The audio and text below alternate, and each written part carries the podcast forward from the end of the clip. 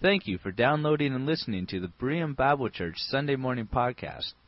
Berean Bible Church is located in Shoreline, Washington, morning worship at 11, and many more events throughout the week. For more information, please visit our website at www.bereanshoreline.org. So let's pray, okay? Heavenly Father, we thank you for your love for us. I want to thank you for these children and young people, Lord. Um, it, uh, thank you for even at their age, how some of them are already serving. In the years ahead, they'll be serving you and uh, sharing Jesus Christ. And we thank this morning, Lord, that the greatest gift given to us was the gift of our Savior, Jesus Christ. And when we give gifts this year, uh, let us remember together uh, that you are the greatest gift giver when you gave us your Son, Jesus Christ. Thank you again. Bless them as they go now. In Christ's name, amen. Thanks, you guys. Have a good, good time in Children's Church and Children's Choir. All right. Hey, somebody left me some M&Ms up here. Kevin, did you leave these? There's four of them, three orange and one green one. I don't know what the symbolism is of that, but um, I think they look like they've been in Kevin's mouth, so I'm going to put them down here. so the Dallas, a Dallas class decorated for us yesterday. So they uh, decorated the church, so thank you for doing that. So wish list. Um, you know, what is a wish list? Uh, this is the time of year where I know oftentimes, at least when our children were young, we would ask them, now put together a list of some ideas of what you want for Christmas. It didn't mean you're going to get it all. In fact, it generally meant you wouldn't get it all, but you know, at least it gives us some ideas of what you're interested in. I was going to ask the kids, but uh, I heard the other day, it was kind of surprising to me that even in this era of electronic um, gadgets and high tech, you know what the number one requested toy still is? Legos. Legos. Yeah, yeah Legos. All right, Cameron. Legos. Uh, the old style put together and design uh, with your hands um, a wish list, a, a, a, wish list. Yesterday, well, I have grandchildren. Some of them are up here, but I have a, I have a, one grandson who's in grade school, and he had a birthday uh, this last month, and, he, and of course, so he had a, some ideas he wanted for his birthday and Christmas, and among other things, he wanted a sleep number bed. So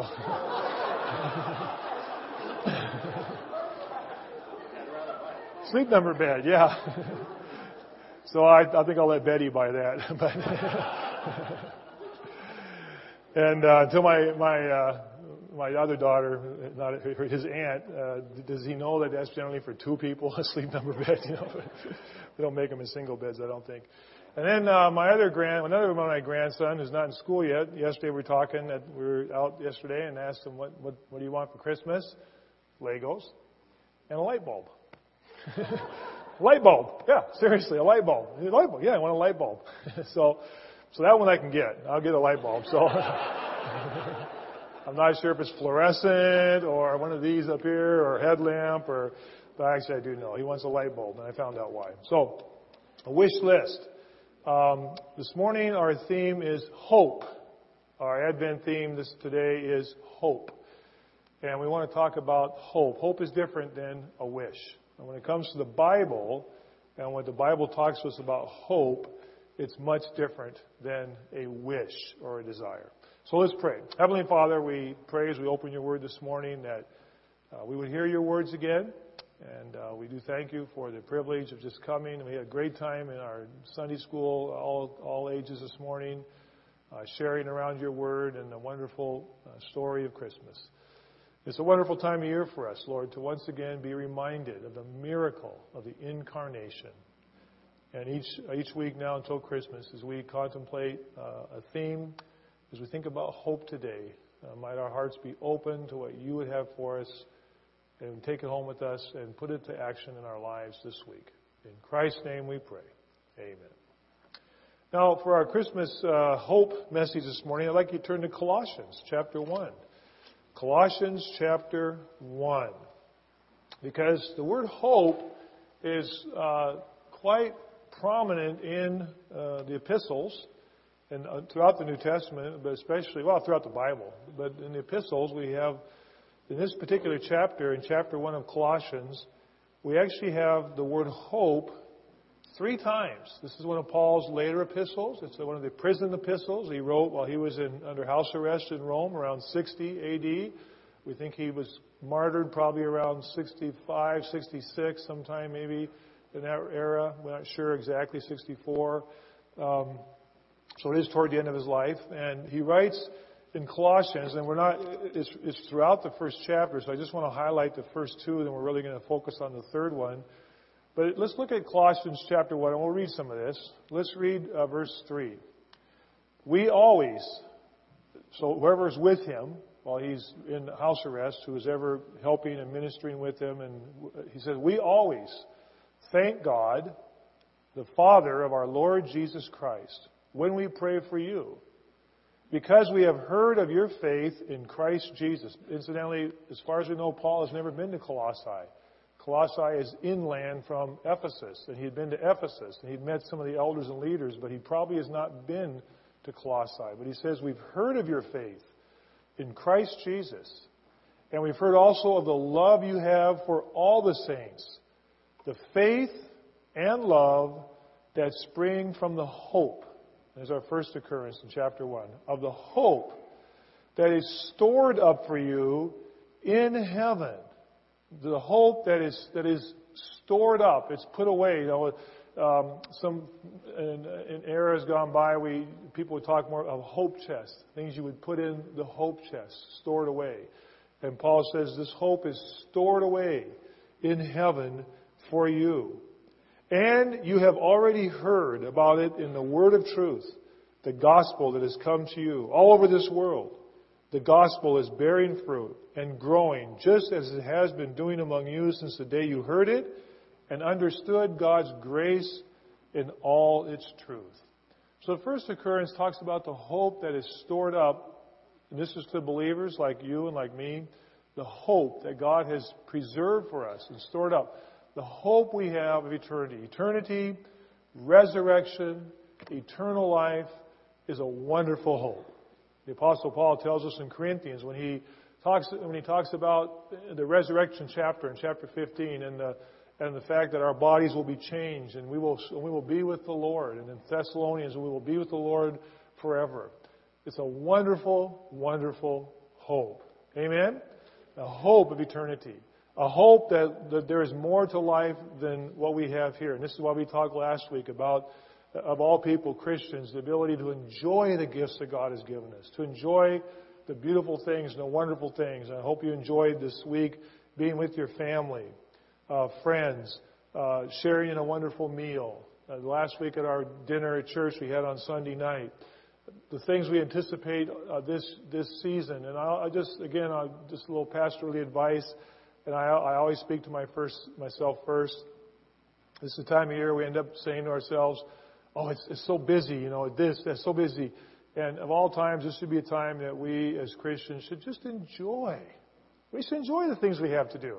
We should enjoy, you know, some of the classes the ladies are having their ornament exchanges. Our class, the guys get together in the garage. Uh, it's a nice garage, and uh, and we have a time of, of fellowship and exchanging tools and things. Um, it's just it's it's good. Uh, the Christmas Eve service, the, the, the, celebration we had this morning, the choir presentations, the Christmas tea next week, ladies, the, the, the annual. So many women talk about how it's such a wonderful way to start the season off uh, with the Christmas brunch next, and it's going to be a wonderful presentation of the gospel story as well uh, next Saturday. These are good things. These are wonderful things, and, and times with our family and friends that we should enjoy because of this hope of eternity, that there is more to life, there's more than, than, it doesn't end when this life ends here. And that would be, as Paul says, if that's what we're preaching of all people, we're, we're the most foolish because we're lying to people if this is all there is. The hope stored up in heaven for us. And then Paul goes on in this, in this chapter, and the next, the next occurrence we're going to look at is in verse 21. And uh, I'd like to pick up. So next next week, uh, not maybe next week, but sometime during this Christmas season, we are going to look at verses 15 through 18 and, and really talk about the miracle, the incarnation, the, the miracle, the incarnation, that that baby born in a manger Uh, every year, you know, we have the, the manger scene in front of us, and we're reminded that this baby was fully God and fully human. It is an absolute miracle, amazing mystery that, for us to contemplate every year. How could that, any of you that have held a baby, most of you probably at some time have held a baby. You know, we have three uh, babies coming here in the next few months at our church. And to, to hold a newborn baby and, and to think that this baby Mary held was God and it was man. It was 100% man and 100% God without sin and a miracle of the incarnation. We're going to consider that. But in verse 19, for God was pleased to have all his fullness, and we'll come back to this as well, dwell in him. And through him to reconcile, a very important word in Colossians, reconcile to himself all things, whether things on earth or things in heaven, by making peace through his blood shed on the cross.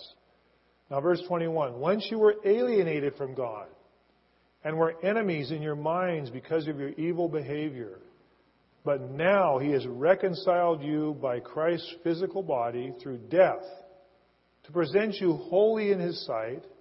Think about this. This is what he's talking to believers. So he's talking to you and he's talking to me. That by Christ's death on the cross, he presents you holy. Do you think of yourself that way? Do you think of yourself as holy? I don't. I don't think of myself that way in my in my humanity and in my limitations.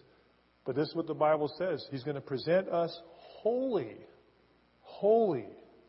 What a hope. Holy in his sight, without blemish, free from accusation. Satan would be the one who would accuse us and saying they're, they're not worthy they're not worthy. And God could say, yes, they are, because Jesus Christ paid for their sins in the cross of Calvary. They are worthy. They are holy. They are without blemish. Verse 23 If you continue in your faith, established and firm, not moved from the hope held out in the gospel, this is the gospel that you heard, and that has been proclaimed to every creature under heaven, of which I, Paul, have become a servant. And the hope here that Paul says that this hope is held out in the gospel, the good news. And this gospel is what you have heard and it's been proclaimed to every creature under heaven. That would be for another time to study what Paul means by that. The word hope, second time. And he's building up to this last, this last passage here.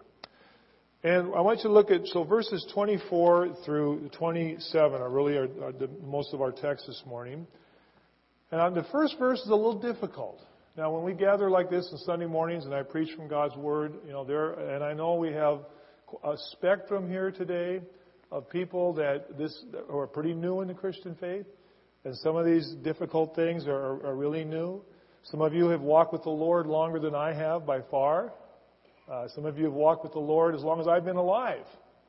And, uh, and, and um, some of you here maybe don't know Christ as Savior. Maybe this is all brand new to you. So when we cover these things, some of the things I will mention are, are a little challenging, a little difficult. Some are a little easier to grasp. And this verse 24 is one of those difficult ones. And I, I, do, I do want to touch on it though.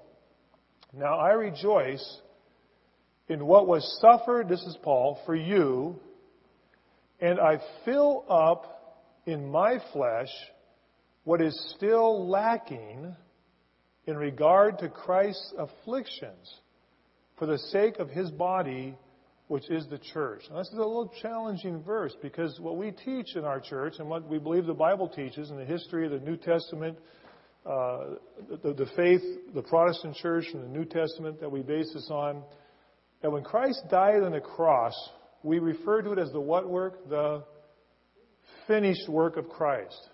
Meaning that when Jesus Christ died on the cross of Calvary, all that was needed for my salvation was accomplished.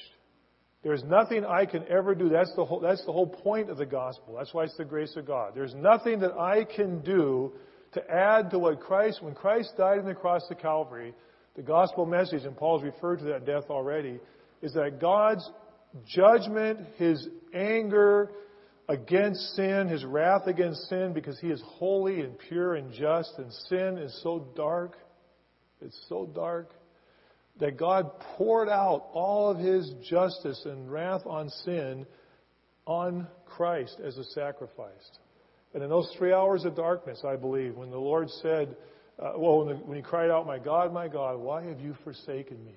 And it was three hours of darkness that no human could watch and see the Son of God suffering and paying the price and carrying our sin. That when he said, It is finished, that that was finished. It's the finished work of Christ. And when he was placed in the grave and he rose from the dead and he conquered death, we preach that when you put your faith in this, when you receive Christ, and this is what you're doing, when we ask you to receive Christ as your Savior, what we are asking you on behalf of the gospel, we are asking you on behalf of, of God through the apostle apostolic message given. We beg of you, we ask of you, would you consider that Christ died for your sin? He loves you so much, God loves you so much that Jesus Christ came to earth, was born as a baby, grew to be a man, went to the cross, paid for your sin. And what God asks of you is that you would receive that gift. We talked about gifts this morning. And you receive a gift. If, if I gave you a gift, if I gave Chris a gift at Christmas time, and I gave him a gift, and just as he's opening it, I said, Chris, and of course you understand you have to come and cut my grass for the next six months. right? That is no longer a gift. That is now payment for a job. If I give Chris a gift, there are no strings attached. There's nothing he has to do but what? Receive it and open it. If he receives it and sets it in the pew and goes home, is that his gift? No, he's got to receive it, but he's got to open it and receive it. And that's really why we talk about the gift of the gospel of Jesus Christ. But it is a finished work. But you notice what Paul says here? This is kind of interesting because he says, I fill up in my suffering. Paul says, in my suffering, he had been whipped five times, he'd been stoned and left for dead, he'd been beaten, he had, he had suffered physically terribly. I mean, he, he had to have marks and maybe disfigurement, you know, when he was whipped like that. Um, 39 lashes. And, you know, I read to my class last week from the Mishnah, from the Jewish uh, regulations of the day, and how they regulated that because 40 could kill a man. And, and, and, and he was disfigured. He was, he was beaten. He was suffering. And he says here, I do this for what is still lacking in regard to Christ's affliction. How, how could he say, if the finished work of Christ is finished, how could he say what I'm going through is helping to make up for what is lacking in Christ's affliction? This is sort of a dilemma. And what I want to suggest to you, because you notice the next phrase, for the sake of his body, which is the church. And what I want to suggest to you is that Paul is referring to his apostolic ministry as the apostle to the Gentile world. And there are many Bible commentators. Many of the Bible commentators reflected and remarked on this, on this very thing. Uh, professor Wall at Seattle Pacific University, uh, is he still professor there in Bible studies? Um, professor Wall, um, a graduate of Dallas Seminary, and uh, has a great commentary on Colossians. And he makes this he makes this comment. His suffering is another way of calling attention to the importance of completing the Gentile mission. And I believe what Paul is saying, what he's referring to here, he's not referring to Christ's atonement for our salvation, but he's, a, he's, a, he's, a, he's applying this to his mission in fulfilling this ministry of taking this message to the Gentile world. And that's, that's what was lacking. What was lacking was when Christ died and when he, and when he went, rose, and when, and when Paul was called on the road to Damascus and he was called to take this gospel to the Gentile world, he was calling Paul to do this. Jesus did not come back to earth and go travel to Asia Minor, to Greece, to Rome. He did not do that. He sent the apostle out, and he sent the other apostles, and he sent the messengers out. And he is, and so in a sense, you could say that, that Paul is filling up what was left to do by completing his mission, which included the suffering. Does that make sense? Does that make sense to you? I think that's what Paul's referring to. And many of the commentators pointed out the exact same thing. I think that's how you reconcile this with this understanding that Christ's finished work is adequate and there's nothing that can be added to that. And let's look on now. Verse 25.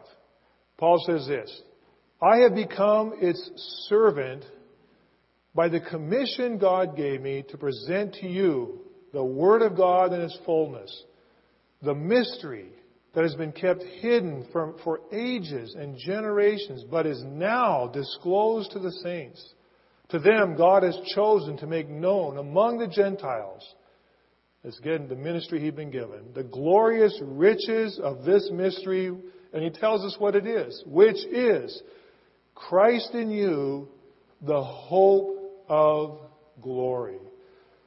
Paul, and I just want to stop and, and reflect and remind you this very important truth. When we talk about the, the message of the gospel and God's plan of salvation that was unfolded, you are, you are part of this plan. If you are here today and you claim Christ as your Savior and you have the hope of the resurrection, you have the hope of eternal life, you have the presence of the Holy Spirit in your life today, you have been saved by God's grace, you have the, the hope stored up from you in heaven. Not a wish list. Not a, I, I hope it might happen, but a hope in the biblical sense of this foundational truth that this is where our hope is. If you have that, you are part of this process. This is why it's important. You are part of this story. I am part of this story. This is very important. And Paul explains here what, how this came about. Paul says in verse 25, I became the servant of this gospel ministry, of, of filling up what was lacking, what, what, what Christ left to be accomplished. I, I had this commission, and I, I received this commission God gave me. Now, in the NIV, it has the word commission. In the original language, it's the word that we get the word dispensation from. And you'll notice in your translations will use the word dispensation. It's the word oikonomia, which we get our English word what? Well, economia sounds like economy. Economy has to do with how you, how you run a household, how you run something. You know, we, we talk a lot about our economic system, our economy. And the word in the, in the Greek had the idea of how you run a household. And there were people that in the average Greek home that, that they would have, they could afford, they could have a servant or a steward who was in charge of running the household the master of the house, you know, the man of the house and so on would go about doing his thing, and the steward was was responsible to take care and make sure the household ran. He was the he was he was the oikonomia. He had the, the stewardship. He had the commission to do this. And this is why we use the word dispensation or dispensational in our talking about our theology, because in the King James translation, the word dispensation is routinely used to translate this word here. And so we could say here, Paul says, I, I have been, I become its servant by the dispensation, the stewardship that God gave to me to present to you the Word of God in its fullness. This is so important that we understand there's a fullness to God. That's why you're here this morning, to worship. You're here to worship, to celebrate. Why do we, why do we meet the first day of the week? Huh? It's what? It's resurrection. Every Sunday is Easter. We meet the first day of the week because it's Resurrection Day. You come here to worship. You come here to fellowship. You come here to learn from God's Word. The, the fullness of what God has for us in our salvation. And Paul says it was, I was given this stewardship. God chose me. And elsewhere, Paul says, of all people, I am the least worthy. I was the first of sinners. I was the chief of sinners.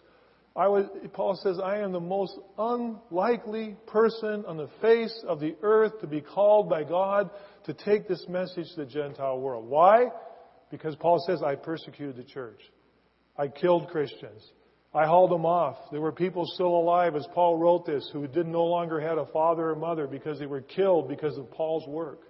There were Christians who, who, who had blasphemed, who turned their, who, who, had, who had turned on their faith publicly because of Paul. It says in the Bible he was wrecking havoc. He was a wrecking ball. There's a house in my neighborhood. One day as I walked by, the house was there, and I saw a truck there, and I thought, they're going to take this house down.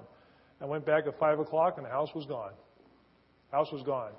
And a few months later, a big house was built. You know, Paul was a wrecking ball to the Christian church. That's what he was. And Paul says, of all people, I deserve this the least. But God did this on purpose. There was a reason. Because Paul says, I am a living example that if, if God could call me and put me into ministry, there is nobody that could ever say, I am beyond hope, I am beyond salvation. Paul was an example. And Paul says, This commission God gave me to present this fullness And we are part of that. And here he says, verse 26, this mystery that has been kept hidden for ages and generations, but it is now disclosed to the saints. And uh, when we talk about, because hope is our theme today, is connected with this word, this mystery. And this is, a, from our view of understanding Scripture, it's important to understand what this is. And Paul's going to tell us what this is. This mystery. If I were to ask the young people today when they are up here, you know, what's a mystery? They would think in terms of maybe a mystery story. You know, there's a lot of children's mystery novels and mystery shows and so forth. This idea of trying to solve something. In the Bible, the idea of mystery that, that has been revealed is something that, is, that was not previously known but is now revealed. It would be like if I had a statue here and I put it, I cover over it. Or if I had a cover over that tree. Or if the tree lights were off and you couldn't see them and we had like to have downtown the, you know, the throw the switch and the lights come on. What you couldn't see is now revealed. In the Bible, Paul is saying there was something that, that God had planned. It was not plan B. This is not plan B. This is not because the people, the leadership of Israel refused to accept Christ as Messiah, as Paul was doing.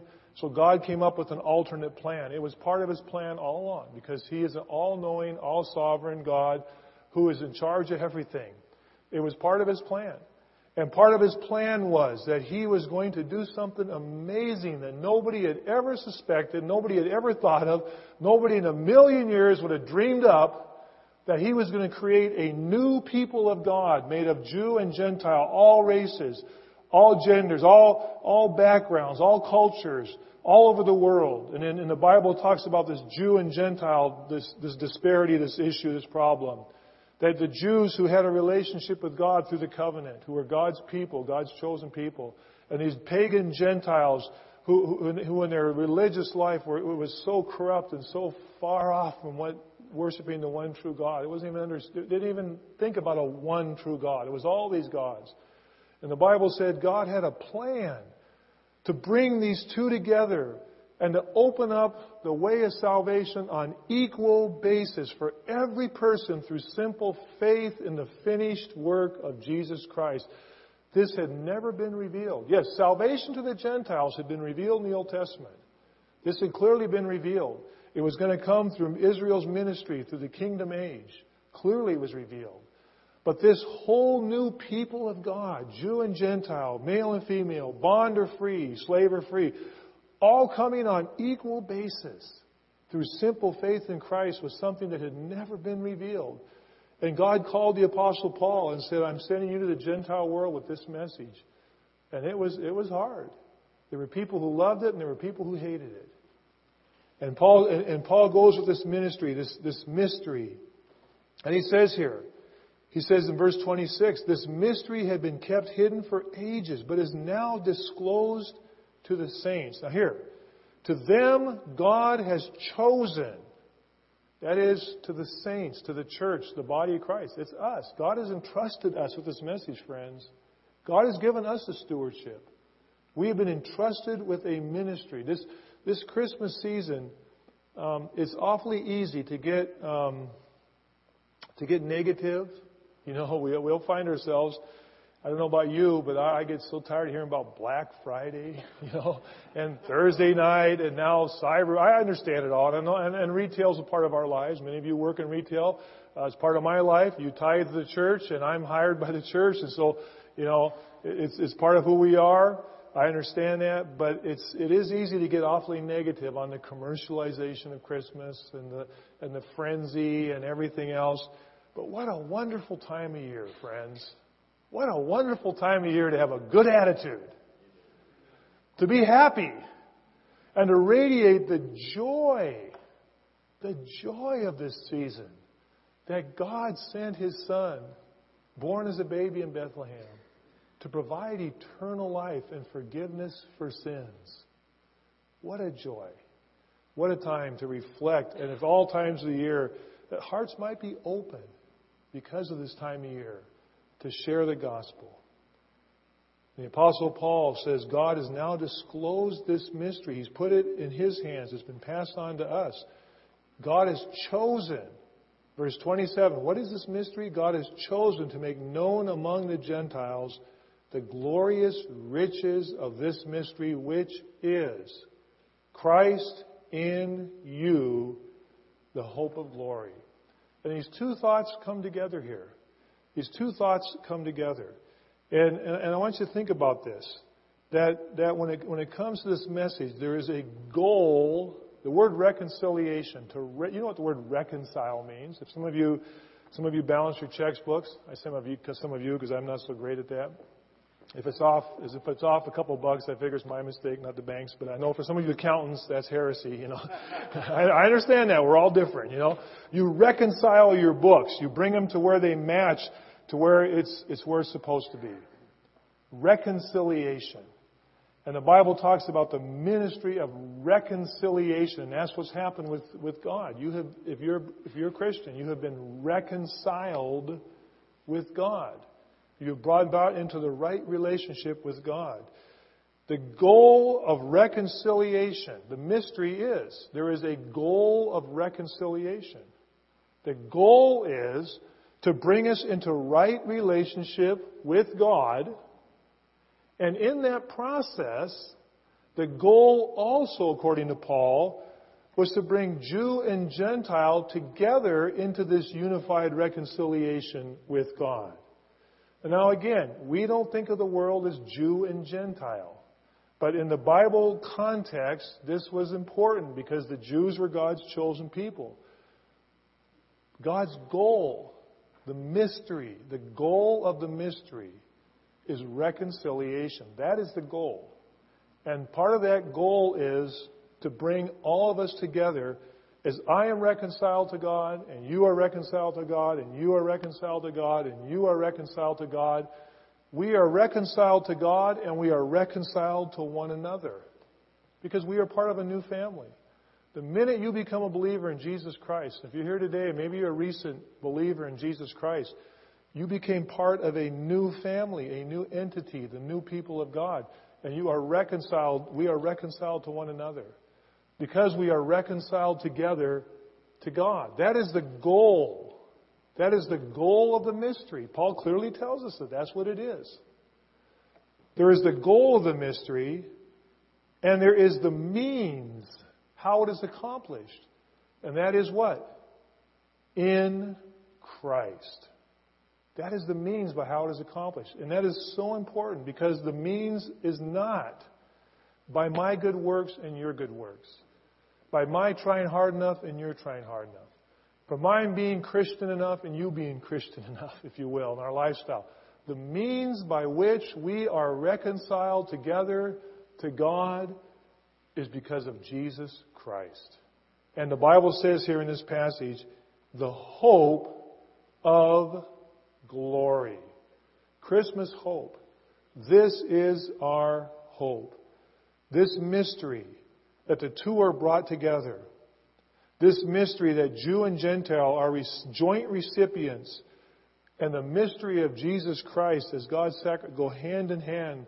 And Paul was called to bring this to the Gentile world. Go home and read Ephesians 1, 2, and 3, where Paul so clearly talks about, to me, of all people, was given this task of taking this ministry, this message of the new people of God to the Gentile world this dispensation of the grace of God. The hope of glory. Now, here's the important thing I want you to take home with you today as we go home today. As we begin this Christmas season together as our first Sunday of, of Advent. And I, and I like this tradition. This is a tradition we started not that many years ago. Came out of our worship committee. And I think, you know, we're not real liturgical at our church. We don't do a lot of liturgical things. But I, I like this tradition. I hope you do too.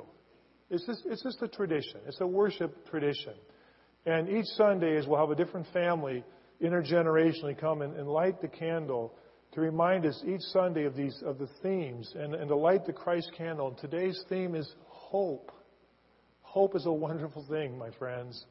Hope stored up for you. But listen, sometimes we catch ourselves thinking just in terms of this hope stored up in heaven.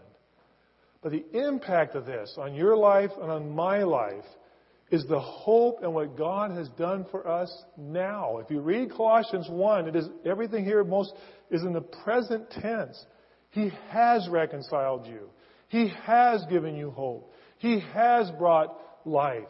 We'll read in Paul's letters, He has brought peace. This has already happened. And you are to experience this today. I like again what Professor Wall said in his commentary. He says this The hope of glory is not just the future, the future hope, but hope in the one who is already glorified. We are to have a hope for a transformed people today. The apostle emphasizes that a vital relationship with the glorified Christ in a profoundly hopeful orientation toward the possibilities of life on this side of the Lord's return. Our lives should be profoundly impacted by the hope of Christ, this mystery, this mystery that now has been revealed, that now is experienced in our lives, should impact who we are and how we live today. This understanding and realization that God loves us God has forgiven us. God has claimed us holy in spite of how you feel about that. God has claimed you holy. It's in God's Word I read to you this morning. That God has made you just. That you, do, you will not stand before God in fear that, you know, the wish list that maybe your name will be on there and maybe it won't. If that's what we preach, then we're preaching, then we're, then we're telling lie. We're telling people a lie. Because that's not what the Bible says. It is a hope more secure is what? no one ever than the loved ones of the Savior. Christ in you. You know, we marvel. We talked this morning and talked a little bit about our friends here. The marvel of the incarnation. How, how could we ever, how could we ever begin to comprehend that that baby born in the manger, how could a baby be God? How is it, when, when, did he, when did he know he was God? When was he? I mean, it's such a miracle. But listen, friends,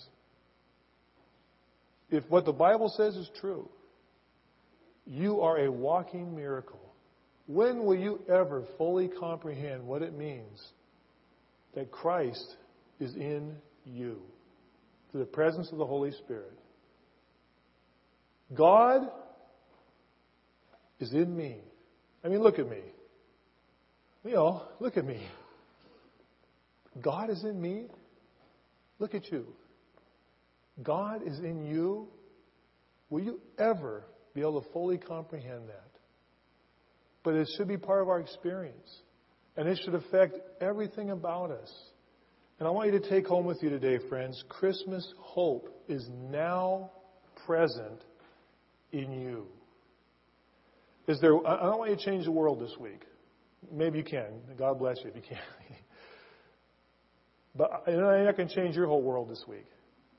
But I'd like to ask you today, as we leave, is there one aspect of your life that understanding what God has really done for you and who you are in Jesus Christ could really be affected this week? Is there one relationship that that that, that you need to come to peace about. You may not, you, may not change the other person.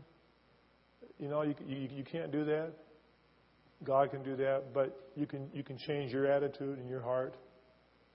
Is there one relationship in your life that is troubling, that is hard, that is, that is difficult, that you think God could bring peace to your heart? If you really allowed Him to, if you, if really asked Him and turned to Him, and, and the Bible says if you ask, ask in faith. If you want wisdom, James says, you want wisdom, ask Him. Jesus said, You have not because you ask not. But the Bible says, ask in faith. Is there one relationship? You have to change the world, but is there one relationship this week? Is there one worry that is really kind of dogging you? It could be financial really, you know, how's this going to happen? How am I going to make this? How's this going to work out? How am I going to get that job? How am I going to afford to retire? How am I going to do this? You know, whoops. Good call there, huh? There, okay. And that's kind of dogging you and bringing you down. is this hope of Christmas that God is in you through the person of Jesus Christ and the presence of the Holy Spirit, that you have been made one, you have been reconciled with God, that, that you could turn over to God and say, God, I, I, you know, I, you're gonna, I'm going to trust you to lead. I'm going to trust you. Is there, an, is there a health issue that, that really has you worried? That really has, that you, you know, you can do what you can, but then when it all comes down to it, say, God, I'm going to put it in your hands. I'll, I'll follow you. I'll do what seems reasonable. I'm going to put it in your hands. Is there a child, parents or grandparents, that it's just, it's hard? Say, when, when is this going to change? When am I going to be able to see the fruit of the Holy Spirit in this person's life that, that we poured in, that, that they, they know the truth, they know it?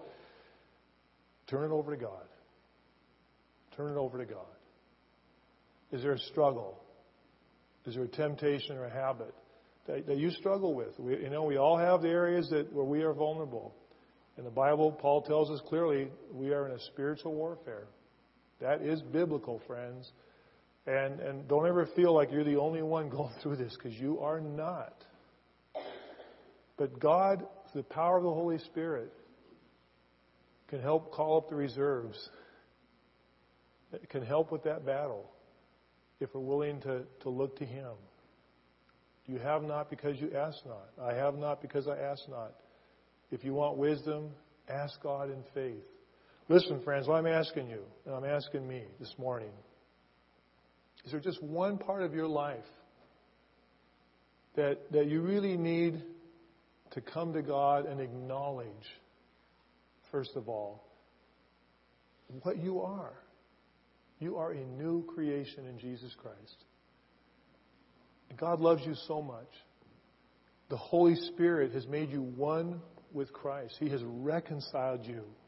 You are part of this mystery. This mystery that Paul was heralded to take to the Gentile world, which is so critical and so essential. You are part of that story. And it could change. It could change your life. But it begins with an understanding of who you are before God and acceptance of that. And to look to Him and ask Him.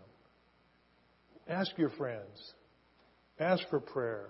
Look to His Word. But understand who you are. To them, God has chosen. That's to us to make known among the Gentiles the glorious, glorious riches of this mystery, which is Christ in you, the hope of glory. Christmas hope. It begins in our heart, the hope of glory. Let's close our service, Ellen, with the song you picked out for us to sing this morning. Appreciate the Christmas music. It's another wonderful part of the Christian church and tradition. This time of year is the wonderful music we can share together. And we're going to sing one now. We're going to bow our heads in our closing prayer. And as we do so, I'd like you to bow your heads. And I'd like you to just take a, a moment of quiet, just prayer and uh, I've explained the gospel message, I hope, today. And if you're here today and you've never received Jesus Christ's payment for your sins, and you have never asked God to forgive you for your sins by accepting what Christ did on the cross at Calvary for you, I want to give you an opportunity, friend, right now. You're not telling me, you're not telling this church, it's not for anybody else. But I want to give you an opportunity if the Holy Spirit has opened your heart this morning to say yes to God and to tell Him, I acknowledge that I am in need of salvation. I, am a sinner. And I understand today that Christ died for my sins. And I understand that I have been offered the free gift of salvation. I'd like to open that this morning by receiving Christ as my Savior. I want to give you just a moment, friend, to do that. And if you do that, I'd like you to just maybe say a word afterward to me so I can pray for you. Pastor Kevin was up here. You can see him. And just let us know. We'd like to help you in your walk with him. And for those of you that know Christ as Savior today, I, I would like you to just pray uh, you know, we're kind of in a transition between Thanksgiving and Christmas. And I want you just to thank God for loving you, for claiming you as holy, and for giving you all that you need to walk with Him this week. I, don't want you to, uh, this isn't the time today to, to tell God you're going to make up for all the mistakes, you're going to change for I just want you to thank Him for how much He loves you and what He will do for you in your life. We thank you, our Father, for the hope of Christmas, for the hope of eternity, for the hope of life right now to its fullness because of how much you've loved us and what you've done for us. We leave this place, Lord, rejoicing, celebrating once again the resurrection of our Savior Jesus Christ. And we give you all the glory. In Christ our Savior's name we pray together. Amen.